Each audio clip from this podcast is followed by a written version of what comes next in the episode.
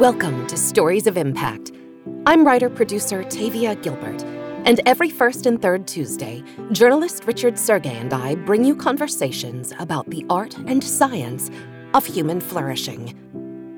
Our guest today is Dr. Deepak Chopra, founder of the Chopra Foundation, a nonprofit entity for research on well being and humanitarianism, and Chopra Global a modern day health company at the intersection of science and spirituality. Dr. Chopra is a world renowned pioneer in integrative medicine and personal transformation, and the author of over 90 books translated into over 40 languages. In addition to holding a number of positions in medical schools across the U.S., Dr. Chopra has been at the forefront of the meditation revolution for the last 30 years. Today's conversation explores the link between our minds and our physical health, between the way we decide to approach life and the likelihood that we will flourish in our lives. Let's start with Dr. Chopra's definition of human flourishing. Human flourishing in the ultimate is the state of flow, where in every moment you feel no resistance no regrets, no anticipation. You respond intuitively, flawlessly, in the moment, in a way that is nurturing, that is kind, that has empathy, compassion, love, joy, and equanimity. So for me, that would be the ultimate peak living. When I wake up in the morning, I test my body on a scale of 1 to 10 how joyful and energetic my body is then i ask the same thing about my emotions i put my heart here and say on a scale of 1 to 10 am i experiencing a loving compassionate heart in most situations and if I say 8, 9, 10, I'm flourishing, thriving. Uh, same thing about my mental state. I ask myself on a scale of 1 to 10, how quiet and reflective is my mind? And so then I get an idea about mental state. And finally, spiritual state. Am I comfortable with old age, infirmity, and death? So that's what flourishing is in all its dimensions. Dr. Chopra's mission is to help others move from suffering and struggle toward healing, health, and ultimately flourishing. Now, what I do is when I ask people about their state of flourishing or thriving, I ask them the following questions How's life on a scale of 1 to 10? And if you mentally, intuitively say on a scale of 1 to 10, 10, you're flourishing. Actually, if you say 8, 9, 10, you're flourishing. Just that simple question How's life? If you say six or seven, you're struggling in some area of your life. Maybe it's lack of sleep, maybe stress, maybe uh, bad marriage, maybe problems at the job, maybe financial, but you're struggling if you say six or seven. If you say five or less, you're suffering and you probably even have a chronic illness. Now, this sounds, you know, so vague, but it actually has been tested. I can ask you the same question about your career. I can ask you the same question about your friends and family, your social interactions. Same thing. I can ask you about your financial situation. Not how much money you have, how happy are you, or how satisfied are you, or do you have any anxiety or absence of anxiety i can ask you about community where do you live you know do you feel safe in your community do you participate in your community in events? Do you have a shared vision with your community 1 to 10? So when we look at all these buckets of what we call well being, they translate into either you're thriving or flourishing, or you're struggling or you're suffering. The degree of safety, satisfaction, and happiness we feel, how integrated we are into community, how pleasurable our relationships are, all these qualities are directly linked, Dr. Chopra says, to our physical health. Less than 5% of all chronic illness. Uh, it doesn't matter cancer, heart disease, autoimmune disease, diabetes, less than 5% is 100% predictable. The rest depends how well do you sleep, How well do you manage your stress? Do you exercise? Are you happy? What are your social uh, relationships like? What are your professional interactions like? What kind of food do you eat? Do you have contact with nature? Do you focus on things like compassion, love, joy? 95% of illness is influenced by what we today call lifestyle, which includes basically seven things sleep, stress management, movement, which includes exercise mind body coordination, deep breathing and yoga, personal relationships and emotions, connection with nature, and a connection with your spiritual self. Those are the seven pillars of well being. So I see a good future for those who are self aware. But don't external circumstances, especially our financial abundance, have a huge impact on our happiness and our well being? If you win the lottery and let's say you were earning $100,000 a year, but suddenly now you have $50 million, of course you'll be happy, but your happiness will plateau in six months and in one year you return to your set point. So financial conditions do not change your set point in the long run and add only 10% to 12% of your daily happiness experience. So, how can we make choices that will help us become happier so that we can become healthier? We make two kinds of choices every day. One is for personal pleasure. Now, interestingly, the most frequently made choice for personal pleasure in the United States of America probably most of the Western world is shopping. So, do people get happy after shopping? Yes, they do, but only for a couple of days. The other choices they make for personal pleasure are alcohol, sex, entertainment. Do they make you happy? Yes, again, for a few days. Then there's a second category of choices that people make, which social scientists call fulfillment. If you have worthy goals that are not only about you, and if you know how to make other people happy by giving them attention, affection, appreciation, and acceptance, then that's the fastest way to be quote unquote happy. When you make somebody happy, you automatically feel happy. So that's the third part of the formula, which adds 40% of your daily experience. You know how to find fulfillment by making other people happy and being fulfilled by having meaning and purpose. So that's happiness. Does it get rid of our existential dilemmas, old age, infirmity, death? It does not. That requires a lot of awareness and almost, I think, lifelong attention to who am I, what do I want, what's my deeper purpose, and what am I grateful for, and what is the meaning of existence. That's basically uh, what I would call fulfillment, which is more an indicator of flourishing than happiness alone. Because happiness is a state of mind. Does Dr. Chopra have a recipe for achieving a happier state of mind? Social scientists actually have worked on happiness a lot.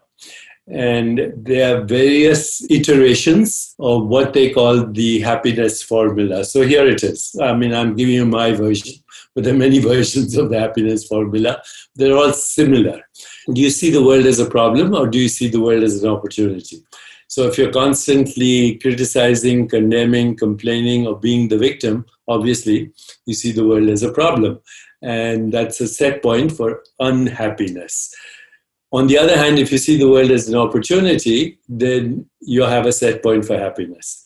Apparently, the set point determines 50% of our happiness experience every day. So 50% of your happiness experience today comes from your set point. How is the set point determined? In childhood, through conditioning. If your parents or caretakers were constantly complaining, condemning, criticizing, playing the victim, you grow up to have a set point for unhappiness. Can it be changed? Yes. First, you have to be aware that you're an unhappy person. Secondly, you have to reflect a little bit on why you're unhappy. Thirdly, if you practice mindful awareness and reflective self inquiry, you can change your set point. So it's not fixed, although for most people it is, because they're not even aware of this. If we practice mindfulness and change our set point, can we eliminate unhappiness and suffering from our lives? In my mind, peace of mind is an oxymoron it doesn't exist. The mind fluctuates between opposing tendencies pleasure and pain, joy and sorrow, birth and death, all this, depressed, happy. Equanimity is flourishing. Equanimity means you are independent of hope and despair. Because hope is a sign of despair, and despair is a sign of hope. They, they, go together. You can't have one without the other. So, if sorrow and loss are inescapable, and we have only limited control over the circumstances of our life, how can we still intentionally create the conditions for our own flourishing? So, when you go deeply into the question, who am I? I am the confluence of meaning, context, relationship, history. And therefore, my thriving depends on my supporting the ecosystem of conscious beings, starting with human relationships, but then extending to all of life, including the planet's life. You know, so when you look at the world, you see social injustice, you see economic injustice, you see racial injustice, you see mechanized systems of delivering violence, you see climate change, you see pandemics, you see uh, terrorism, you see war. This is what we see. Then we say that's the world, but actually it's not, it's us only thinking about ourselves. As soon as I extend my identity to all that gives rise to what I call me, then I will never flourish ultimately unless I see a more peaceful, just, sustainable, healthier, and joyful world. Because the world is our projection as a collective. And we're always complaining about the world, not realizing that we created the world. If there's war, we created it. Terrorism, we created it. Atomic bombs, we created it. Extreme nationalism, we created it cyber hacking, we created it.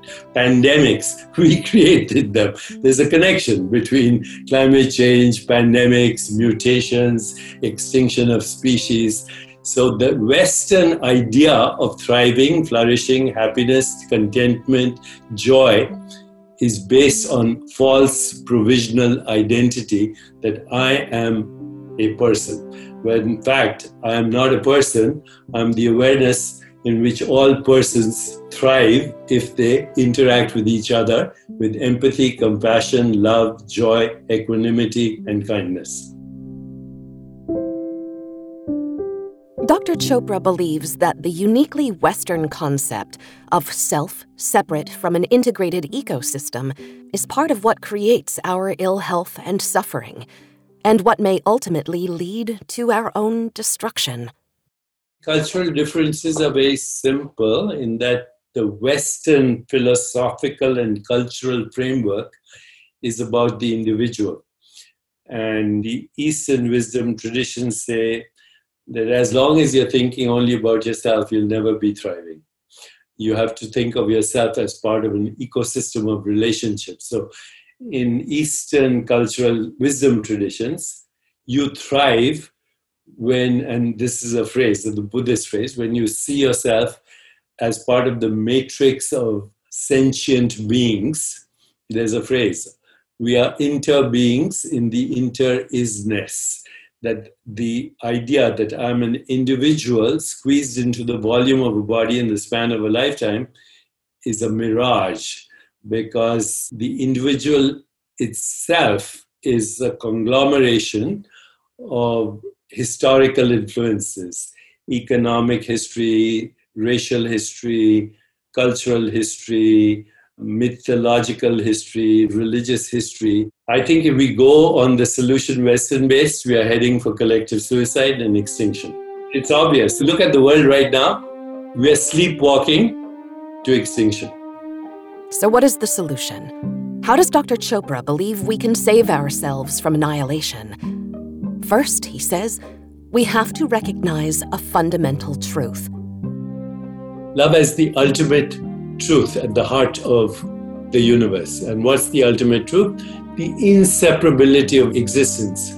You and I are entangled with all that happens on this planet.